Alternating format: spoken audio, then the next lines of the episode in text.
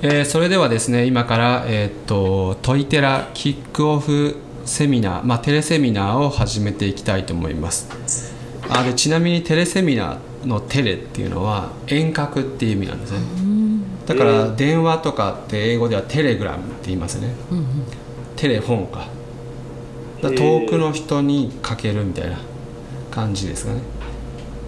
本は多分小さいなんか耳に当てるもんみたいな意味だったと思うんです確か記憶では。それでなんかスピーカーフォンとかなんかいろいろありますよね、はいはい、イヤホンとか。まああんな感じで遠隔で音鳴らすみたいな感じ。で、まあ、テレフォンとか。テレグラムとか言ったりしますけど、まあとにかく遠隔、まあ、今いる位置で聞いてもらうっていうことで、まあ、テレセミナーという形でやっていきます。でえっとこの音声セミナーはあの対話形式でやっていきます、はい、であのとにかく今聞いてもらってるお二人ななんて呼んだらいいですか？カレーさんでいいですかね？カレー。カレーさんで。どうします？呼ばれ方は。どうしましょう？何でもいいんですけど。いつもおかんって呼ばれてるんでおかんで。あじゃあおかんさんで、はい、であそうそう。で若干声の大きさはちょっと大きめにお腹に力入れてあの話してもらえた方がよくマイクが拾いますんで、はい、それだけお願いします。こんな感じでいいですか？あ OK です OK です。で じゃあそれであの今からえー、っとトイテラキックオフテレセミナーを始めていきたいと思います。でまず一番最初にですねまあトイテラって何っていうのを簡単にまあ本当にミッションっていうかだけちょっと先にお伝えしておくとまあもうもう本当に簡単にいけば、えー、人間尊重っていうんですかね。キャシーさんって方がよく言ってましたけども、まあ、その人間尊重。そのつまり人のその可能性を大切にしたりとかあとはその人の個性とか、まあ、いろんな人がいろんな個性を持ってていいっていう多様性とかそういったものをちゃんと大事にしながらもなんか仲良しグループで終わるんじゃなくてちゃんと成果が出せるぐらい成長していってもらう。そういったことを、まあ、実現する第3の学校を作っていくっていうのが、えー、トイテラの、まあ、目的になります。で、まあ、そういったことをですね、まあ、進めていくにあたって一番最初にまずその今の現在のこうなんだ長い歴史の時間軸で今ってどういう時代っていうことをまず最初に話してでその後にじゃあその時代の流れの中から、まあ、いろんな問題が起こるんですよね。で問題と同時に機械変化っていうのは必ず機械を見ますんでこの辺後でもうちょっとやりますけどその機械って何かなっていうことをちゃんと議論してで解決策っていうのを考えてでそれからじゃあ問い寺ってどういうふうにしていくのっていう感じで結構前の方から順番にやっていこうかなと思います。でこの今からやる話なんですけど特に前半部分って何回も聞いてもらうとあの分厚い人間になります。なんか薄っぺらい人間っていう言い方したりしません、うんうん、薄っぺらい人間。いますいます。で薄っぺらい人間っていうのは簡単に言えばですよ本当に薄いんですね。で何が薄いかっていうと自分がその人が話した言葉がありますねでその話した言葉とその人の中身が一緒だと薄いんです。話したことが全てみたいな。喋ったもの以上ない。これ薄いんですよ。でも奥にいろいろこう思いがいろいろあってすごいたくさんのことを考えてるんだけど、まあ、今は、まあ、これぐらいのことしか伝えられないけど、まあ、頑張って伝えたみたいな感じで裏にすごい膨大なものを感じた時に人はこの人奥が深いなって思うわけですね。面白いですね。薄っぺらいってなんかいう表現僕たちしますけどその構造上本当にその通りなんですね。なのでこの前半の部分しっかりと理解しておけば普通に喋っててもすごい奥の深い人としてあの扱ってもらえるはずなのであの営業とかする時すごいやりやすいかなやりやすくなる自然にやりやすくなるかなというふうに思います。ここまでちょっと納得しました。OK ですか？はい。ではですね今から早速やっていきたいんですけどもあの飛行機って乗られます？飛行機。乗ります。乗ります？で僕も僕はあんま遠出が好きじゃないんでそんな乗らないんですけどあの奥さんが結構旅行が好きで子供生まれる前に一回ギリシャに行ったんですね。はまあもうどこにいつ行くか全く知らずに僕財布だけ持ってついていくっていう旅行なんですけど それでまあ無理やりついてってそしたらギリシャって島国なんですね。小さい島がなんか何個もあってそれらが集まったのがギリシャでなんかアテネとかは本当一部っていう。でだから観光地は島から島に移動するんですけど船で移動したりとかあと飛行機でも行くんですね。でその時にはすごい小さい飛行機に乗るんですけど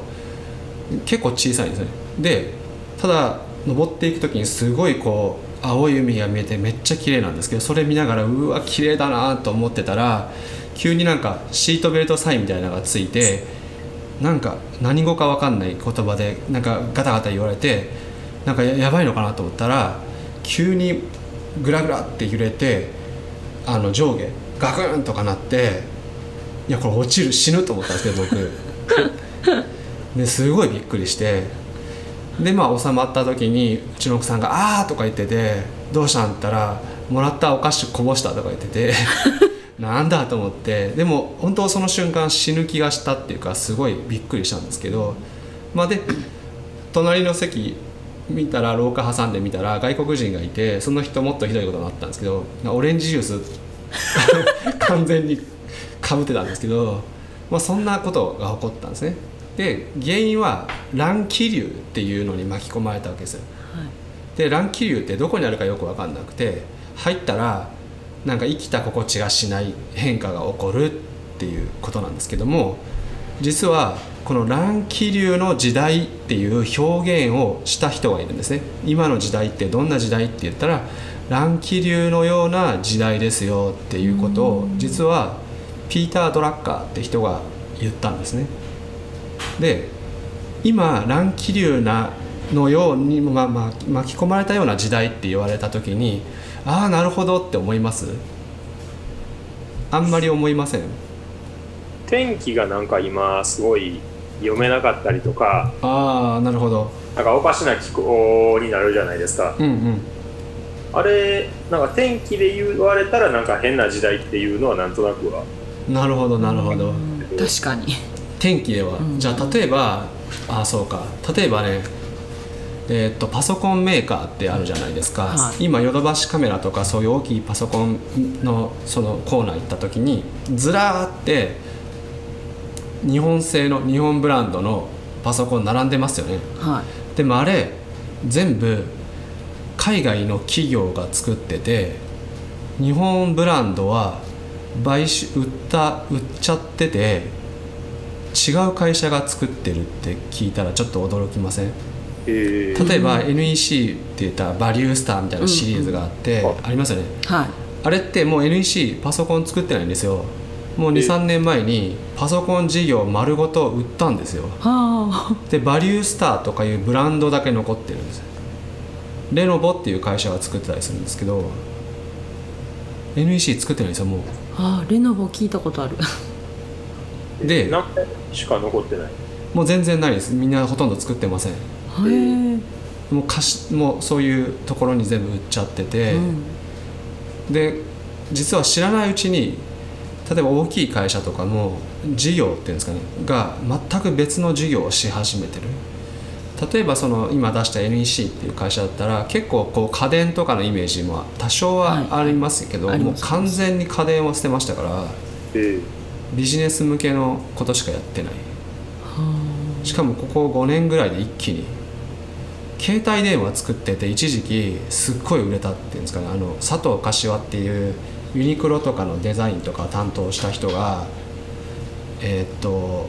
デザインしてまあすごい売れた携帯があるんですよ四角いやつ。お。もう携帯もものすごいこう売れ筋で NTT ドコモっていう会社で一番売れてたのは NEC が作ってたその携帯電話なんですけど、あはい。携帯事業撤退しました。あそういえばないかも。ないですよね。見ないですよね。え。ーだから気づかないうちに辞めてるんですね、うん。で辞めたのを僕らは気づかないのは僕たちは困ってないからなんですよ、うんうんだから企業としては誰かが亡くなったら困るような時って企業は絶対生き残ってるんですよ。うんでも困りもしないから辞めちゃったんですよね。じゃあ辞めたって言うけどその時って社員さんとかどうしてるかって言ったら売り先の会社にみんな行くかそしたらね NEC の福利厚生とか結構熱い会社らしいんですけどあのそれ全部なくなったりとかしますよね。はいはっていう感じで中にいる人たちはもう上下への大騒ぎというか。いへえ。でそう考えた時にじゃあ iPhone が出てきた結果日本の携帯ほとんど撤退しましたよね。あ確かに種類減りました。全然いないですよね、うん。カシオとか昔に出してましたよね、ああはいはい。あっという間に。うんうん。で何だったら最近タブレット出てきたせいでパソコン売れないとか、うんうんすごいことになってますよね。で昔パソコンもなんかデスクトップみたいなごついのがメインだったのが今ノートパソコンがメインになったりそうそうそうです小さね。くなっていってますよね、でノートパソコンが結構普及し始めた時にすごい安くて小さいノートパソコン出てたの知りません？ああありましたね。一時期。ありましたありましたありました。アスースだったかなっていう名前のところから出たりとかしててすっごい小さいノートパソコンであれが普通のノートパソコンを席巻するんじゃないかって言ってやっつけるんじゃないかって言ってみんな大騒ぎして各社小さいサイズのノートパソコン作ってたんですよ。でそんな時にちょうど iPad が出たんですよバーンと。はあ。したら信じられない数売れてその小さいパソコン作ってたメーカーが寄ってたかって売った数より iPad が23週間で抜いてええでその小さい中途半端なパソコンいらないやってみんな買わなくなってその事業ごと全部こけるっていう、はいはいはい最近見ないですもんねちっちゃい全く見ないですよね。まあ。それだったらもうタブレット買うわみたいな感じですよね、あんな感じでその本当にもうメーカーとしては一夜にして状況が変わるわけですよ。iPad が出るなん出ても売れないだろうみたいな。思ってたらいざ発売日になってニュースで取り上げられてみんなこぞって買いに行って次の日から急に自分とこのパソコン売れないみたいな。そういう時代になってると。でバイオ技術とかの発達によってマグロが養殖できるようになったりとか、まあそんな風にしてなんか自分の業界の外で起こったことが影響する、タブレットってなんか業界の外な気がしますけど、みたいな。であと同時になんだっけ小学校とかにパソコンとかデジタル機器とか導入してるじゃないですかいろいろ、はい。でみんなパソコンを据え置きのつやるぞって言ったら iPad 出てきて iPad でしてくれとか言われるわけですよねで iPad ですぐに画面出るやつがいいからとか言われたらいっぱいその接続するために学校ってすごい高いお金で専用のパソコン全部つなぐ機械とかあるんですけどそんなんいらないからって言われるわけですよね。それよりこう iPad からすぐ出せるようにしてよみたいな。ってなった瞬間その作ってる機器全部売れないとか、まあ、そんな風にして今コンピューター系の話メインですけどもそのコンピューターの会社の人からすれば上下への大騒ぎですよね。でこういうところの経営者の人たちが何て言ってるかって言ったらいやあと5年後うちの会社あるかなってみんないつも言ってる。はうん僕の知り合いの人たちで何人かはそう経営層の人がいて、まあ、自分の同同級生ですけどね。その上のその社長に近いところのポジションの人とかと話するといやもう大体みんななんかいやあと5年後うちの会社ないかもって言ってるとみんな知ってるような大きな会社でも、それぐらい危機感がいつもある。経営層はっていうのが今の時代なんですね。なんかここまででちょっとこうなんか気になることとかありますか？昔はそうではなかったっていうことですよね。そうですね。昔はそんなことなくて1個機械作ったらしばらくずっとみんな使い続けるしじわりじわり売れ続けるしでも今だと例えばそのそうだな。なんかねあまあそうか。それがなぜそじゃあそういう昔と今で違うようになったかっていうとはい。知識労働っていうのに変わったからなんですね。うん。知識労働。例えばえっ、と iPad って、まあ、iPhone でも、まあ、iPhone は iPod でもいいですけど、あれほとんど日本の技術で作れたりするわけじゃないですか。日本の技術全部集めたら、うんうん。でも全部集めてデザインしてマーケティングするっていう力が足りないだけなんですよね、うんうん。でもそれ自体って物理的ものなものじゃないじゃないですか。はい。物を持ち上げるとかそういうのじゃなくて、はい。頭の中の話ですよね、ということはそれができる人材がいて実現しちゃえば新しいもものが埋めると。うんうん。っていうことは要はなんかレレゴみたいな状態ですかね。レゴブロックみたいにしていろんな知識や技術が素材はもう山ほどあるんですよ。十分あるんですよ。それを組み上げる能力だけが勝負、うん。ってことはそれはでもその能力自体は頭の中にあることなんだからそのしっかりとそういうのを考えついたらすぐ作れると。リリースできると。で例えば僕例えば僕らがサプリ会社したいとしますよね、うんうんそしたらサプリを作ってくれるゆこういうので入れてくれって言ったら作ってくれる会社なんていくらでもあってすごい数注文するんだら安くしますとか言って手を挙げてくれる会工場はいくらでもあるんですよね。はい。でそこに頼んじゃえばいいわけですよね、で集客っていうのはこっちができるアイデアがあったらもうそれで解決するし配送だってそういう配送を丸ごと請け負ってくれる会社があるから、注文があったらそこが勝手に自社のブランド名のラベル貼って配送してくれてみたいな、で電話サポートが必要だったらそれも全部外注できる大きなそういう電話サポート専用のアウトソージング会社があるからつなげばいいし、はいはい。ってしてったらアイデアっていうかそういう一番核となる能力のところだけあればいわゆる知識っていうのがしっかりあれば新しいことができちゃうという時代ですよね。昔はだからアイデアがあってもそういうのがなかった実現できなかったみたいなことがですそうですアイデアがあれば実現できるようなものが全部揃ってしまってる揃ってしまってると。でじゃあこの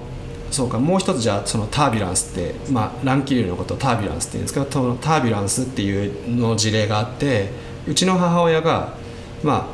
ギターを習ってたんですね、まあ、昔やっててクラシックギター、そこでうちの父となんか知り合って結婚したらしいんですけど なんちゅう個人情報なんだっていう話ですけど 誰も嬉しくないと思うんですけど。でその時にまあ習ったからまあ今ちょっと定年退職してよしもう一回やろうかなみたいな感じで始めた時に、えー、とギターのチューナーを買わされたんですよね。今。2万円ぐらいで、うんうんでクラシックギターだからちょっと普通のチューニングと違うからなんかスイッチ入れてでなんかその近くに置いてそのちゃんとマイク方向を向けてやってでどの弦がどのメモリーかとかはなんかこう触れたやつでちゃんと覚えておいてこれぐらい触れたら OK とかなんか、で触れ方もちゃんと見ないとうん。一定じゃないとかありますよね音が。はい。だからそれを見てなんかチューニングの仕方わかんないとか言ってて、説明書を見て教えてって僕言われたんですけど「えー、俺ギターしてないしわかんない」とか言いながら僕 iPhone 取り出して、えー、とギターチューナーって検索してあアプリあったって言ってアプリ取り出しインストールして無料だったんですけどでやるとアプリ上にちゃんとギターの5本線あ5本線か何本線か知らないですけどあって押すとサンプルの音がビーンってなるんですね。でしかもこ一番左とか分かるからあこれ鳴らせばいいのかってバーンって鳴らすともっと絞ってくださいとかもっと緩めてくださいとか出る言っんですよ。てくれるんや。でその音の強弱が出るからもうちょっと強く振振ってとか言われるからそれでピッてやってるとピタッてあって OK って出るんでチューニングめちゃくちゃ簡単なんですよ。はえで一回僕がそれやったらうちの母親それ見ててやり方分かっちゃってチューナーもういらないやあうん。買って損した。だからアプリ1個出たら自分がチューに作ってたチューニングとの物理的な機械が丸ごとゴミになるって。あ。すごい。怖いでしょ。うそういう時代に今いるっていうことですよね。でこれが知識社会の構造です。なんとなくいけそうですか？理解できました？ーはい。でじゃあもうちょっと例を面白い例をこの辺しっかり押さえておくとやっぱりこう深みが出てくるんでもうちょっと押さえておきたいんですけど iPhone が出た時にある国の GDP がめっちゃ下がったんですよ、国国内総生産ってやつですね、ほう国の売り上げですよ簡単にこれが下がっちゃったっていう。フィンランド。フィンランドの売り上げが下がったんですよ。簡単に言えば。でノキアって知ってます？聞いたことあります？ああありましたありまああしたはノキアって携帯だけじゃなくてもう携帯ではものすごいシェア持ってて、はい。で携帯の上に載せる OS っていうんですけどそういうのもシェア持ってたんですけど iPhone ドーンって出てきてノキアの携帯の売り上げがすごい下がってはあ。ヘルシンキっていうところはなんか税収のなんか8割はなんかノキアからとかいう話もあってでああいう携帯用じゃなくてそういう大きなス,、まあ、スマホ用の OS っていうのが必要になって Google が出したりとかして丸ごと業界が変わったせいでちょっと揺らいだっていう。すごいですよね。あうん iPhone どんだけ破壊力あんねんっていう話ですけどもうそういうふうにして無防備なところから影響を受けるわけですよね。そんなのが知識社会で僕たちが今いる世界っていうことです。でじゃあここまででけなんか質問とかありますか？大丈夫ですか？もう何が起こるかわからないぐらいの勢いでそうですそうです。物が出てきてしまうっていうことですね。そうですで探せばもう事例はいくらでもあるっていうことですね。もう一つじゃあ身近なとこの事例でいけばえーっとセブンイレブン。うんセブンイレブンでコーヒー売り始めましたよね100円で。あはい。あれ結構美味しいじゃないですか、うんうんこんなこと言うといつかスタバの人と仕事できなくなるかもしれませんけど スタバより美味しいなって思ったことがあるんですけど、まあ雰囲気代ですからねスパスタバは、でもあれ出てきて缶コーヒーの売り上げが思いっきり下がりますよね。ああ確かに。確かに。もう全然予想してないところにライバル出現ですようね、んそうですよね。売ってるけど。そうそう。でさらにで面白いんですけどそのアイデア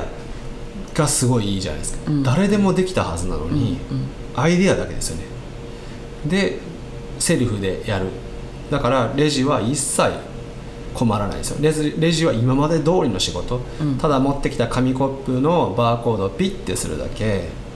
あとはなんか、まあ、ちょっとあのデザイン性が悪すぎて使い方わかんないからラミネートしたりとかなんかいろんなポップつけて使い方の説明した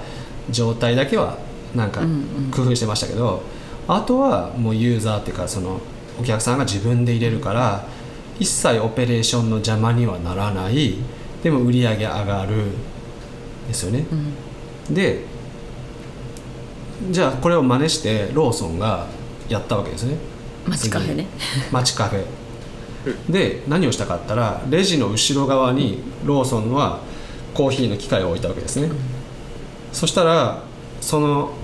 ローソンはレジピッて通した後後ろの機械のごちゃごちゃした操作して望まれてもない美味しくないカフェラテを作って キャラメルラキャラメルラテみたいなのを作って出すとその間お客さん待つとイライラすると。で待ち行列っていうんですけど、ランダムにこう時間食うと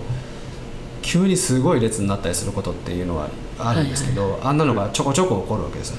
したらもう遅いってなりますよね。じゃあ他のコンビニ行こうかなみたいなあそこ混むしうん。だから同じコーヒーの売り方でも売り方一つでこんなにも差が出ると。ああ確かに。言われたら。面白いですね。でそのくせなんかあのまあセブンイレブン次はあのドーナツはなんか、うんうん。ね、店員がめっちゃ作業しなきゃいけなくなってドーナツ1回10個買ったことあったんですけど めちゃくちゃ時間かかって大騒ぎになったんですけど二度と買わないわと思ったんですけどあんなそれもでもアイデア次第とか、まあ、同じような事例はいっぱいありますよね。牛丼のチェーンの話うん昔したことあるんですけど牛丼チェーンがあって、はい。でえっとたまああの吉野家が一番トップですけども、吉野家がいろいろ研究してなんか牛鍋みたいなの作ったらしいんですよね、鍋を。うん。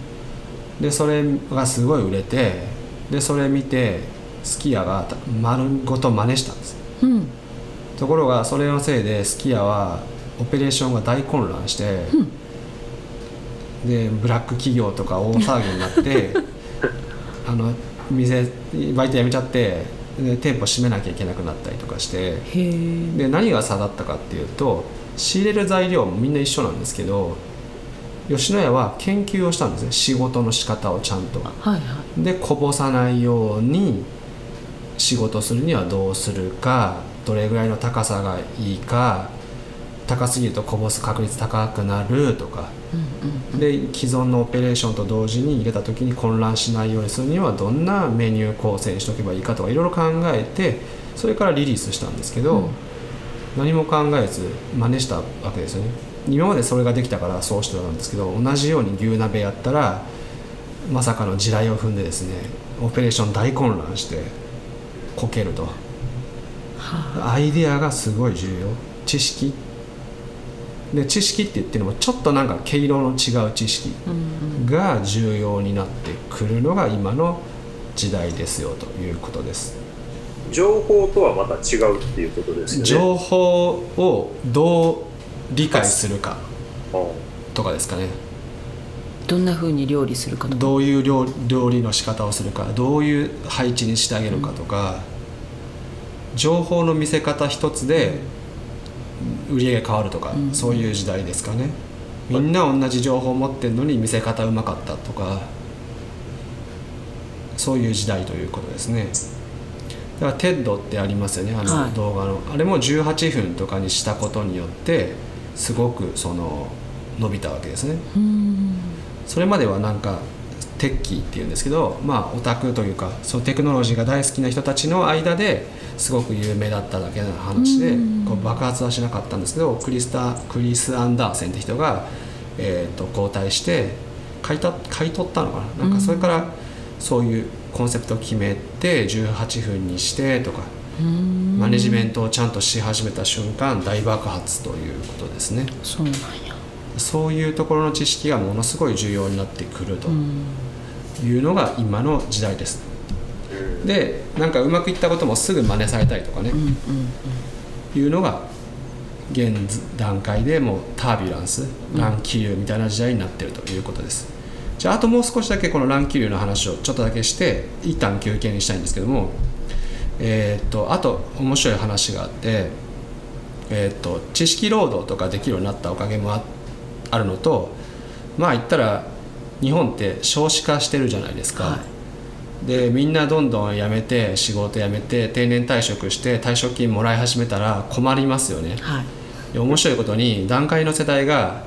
えーっと退職金もらいそうになったタイミングで政府はちゃんと退職金を伸ばしましたよね支払うタイミングを、まあ、絶妙と思いましたけどバレないように12年前にちょっとそんな話をしだして伸ばしてで、ま、回りくどく再雇用とかやりだしてはい。要は払え払いたくないし払いたく払えないっていうのがあるからそういうことをしてるわけですね。うん。ででも一方で同時にまだまだ働きたいっていうニーズもあったわけですね。知識労働に移行しているからまだ働けるしでやっぱりこう社会に関わっていたいっていうのがあるから働きたいっていうニーズもあってで最終的に今はまあもうてなんだろう定年退職もう65歳とかがもう普通になりつつあるわけですよね。はいただ高級取りになってた場合はそんだけ働無理だから60歳でとりあえず1回辞めて給料半分にさせられてみたいな まあ僕の大学の先生がそれだったんでこの前久しぶりに会って喋ったら「信じられん給料半分だぞ」みたいなことを言われて「それは大変ですね」とか言いながらまあうちの先生はなもうちょっとで70歳とかだからまあまあさすがにもういいでしょうと思ったんですけど。まあでもそういう状態で。でまあ知識労働とかだったらまあ70歳とかまで働くと、じゃあ20まあ修士とか出たとして25歳から70歳まで働くっていうと大体40まあ40年5年ぐらいですかね、45年働くわけですよね。45年。じゃあ45年同じことずっとやってるかったら 想像するだけでちょっと気が狂いそうですよね。だからふ一人の個人として考えた時45年も働くと。で45年って半世紀じゃないですか。はい。半世紀ですよよく考えれば。で45年働いて同じものをずっと続けるはまあ個人としても嫌って感じるし、でもし続けたいと思ってもそもそも無理な話なんですね、うんうん。で東,、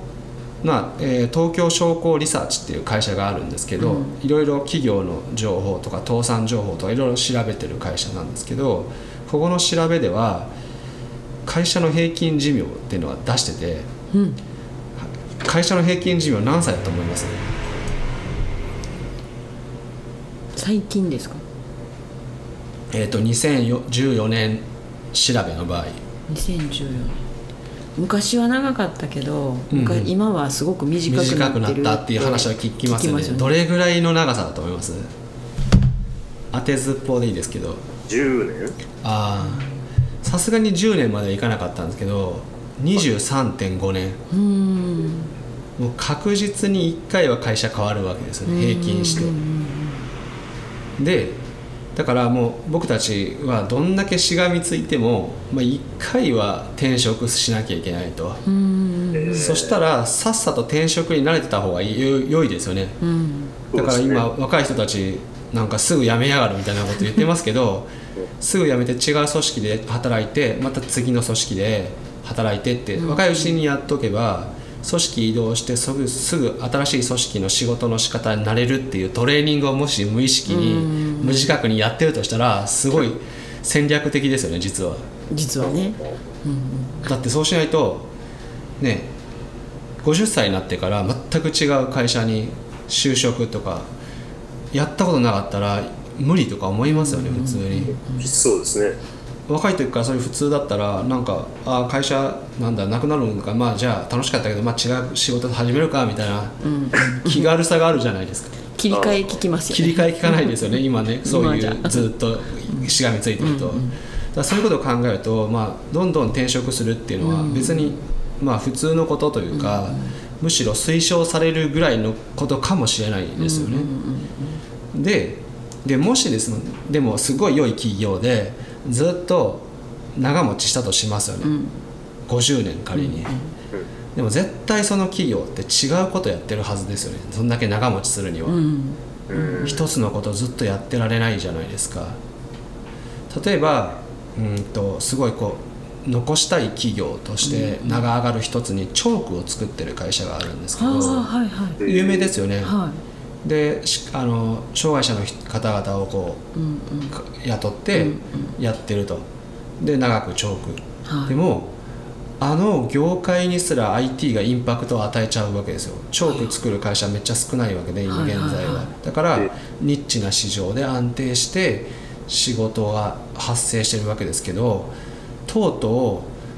黒板が本当になくなってきたわけですよね。電子黒板とかに変わってきてるから。ホワイトボードに変わったりとか。ーで僕らの事務所がやったみたいに壁中ホワイトボードにする塗料が出てきたりとか。で何よりもその黒板が問題が起こるのは黒板にプロジェクターが映せないんですよ、うんうんうんだからホワイトボードにみんなしちゃうんですよね、IT 機器のせいでホワイトボードに映したいそのせいでチョーク業界が本当になくなっていくっていう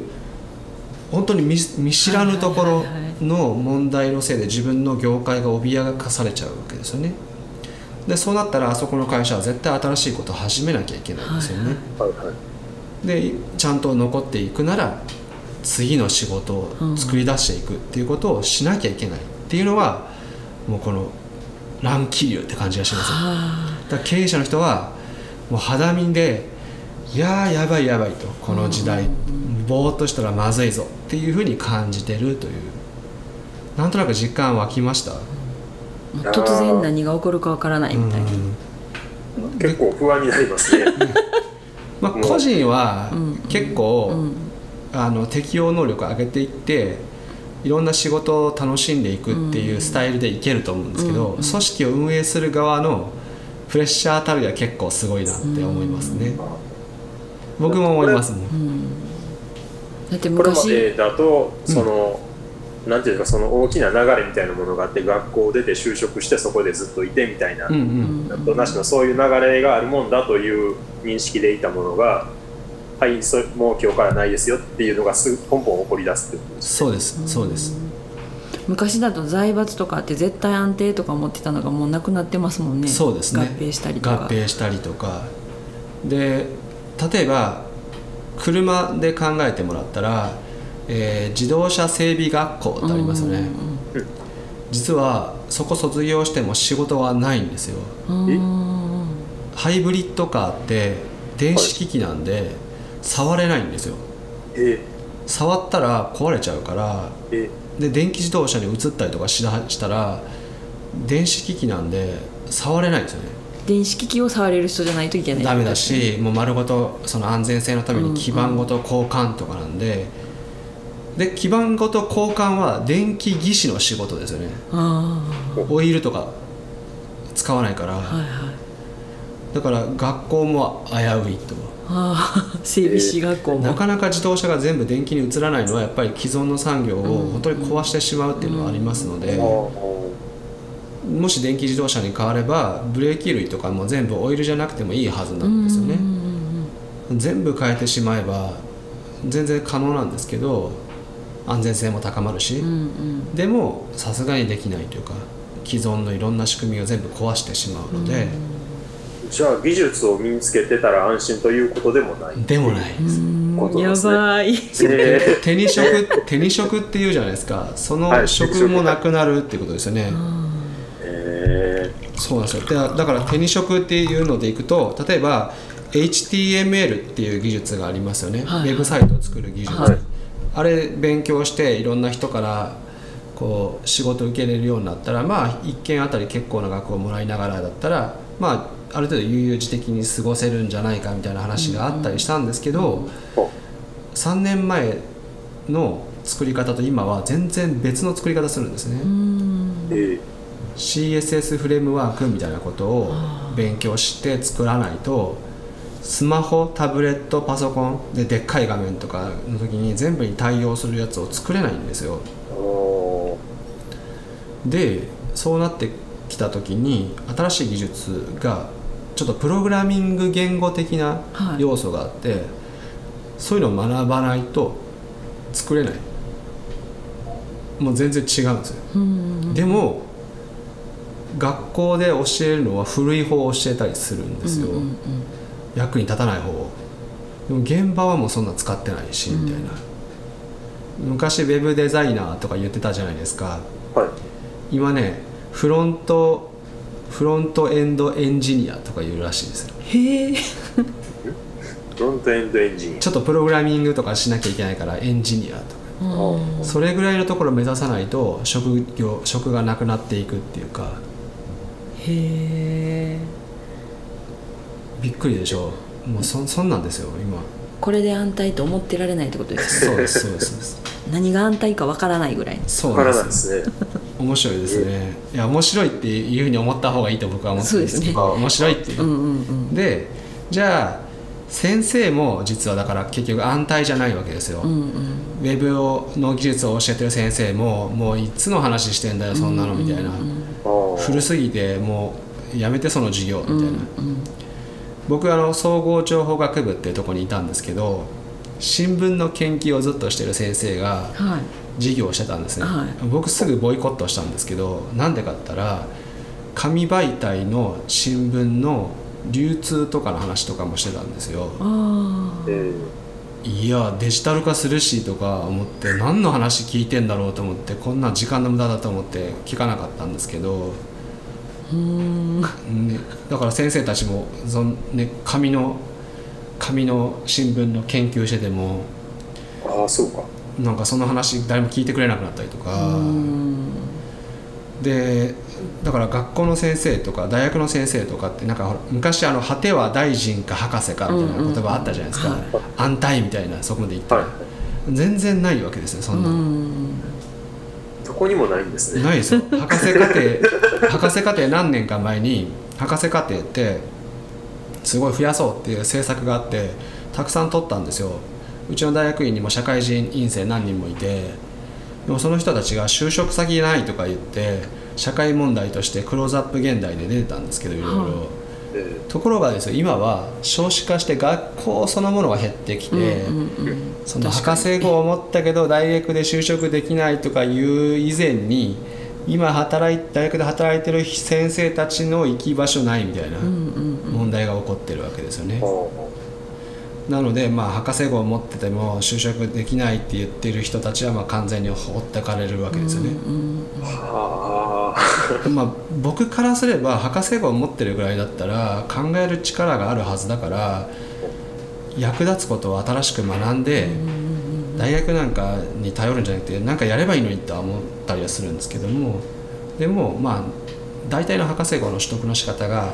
まあ、この後やっていきますけどやり方を学んでそのやり方を使って研究してやってるだけなんで研究の手順を踏めるだけなんですよね。でなんとなく重箱の隅つついてなんか新規研究みたいなのポンって出せるっていう人たちばっかりなんで他の企業で働く自信はないっていうか、え応用力になってないなってないっってことですねていうことですね。までそんな突き詰めていくけどみたいな。そうなんですよ。だからそんなふうにして他のところの分野に応用できないし、みたいな。まあまあこの、ね、先生も安泰じゃない。何にも安泰じゃないみたいな感じですね。えー。やばい。怖い。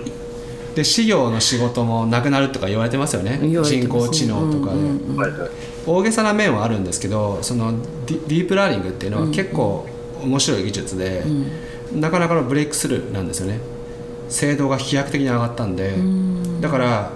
質は変わってないんですけど精度は飛躍的に上がったんで今までできてなかったことはいろいろできるようにはなるので、単純作業的なものでちょっとした分類とかはもうどんどんどんどん人工知能に置き換わっていく、で個人も結構こう情報操作能力みたいなの上がったじゃないですか、検索したりとか、ん。だからいちいち相談しなくても的確な回答さえ検索さえできたらもうそれで解決しますよね、ん。だから良い検索エンジンさえ作れたら解決する問題がゴロゴロあるわけですよ。し事業の周りには。税理士さんにこういちいち聞いてこれってどれに入りますかとか聞いてたやつを検索エンジンがすごい賢くなって検索したらこういうのですか？こういうのもうよく聞かれてますよみたいなことを向こうが出してくれて、ああそれそれみたいな、もう聞かなくていいやみたいな、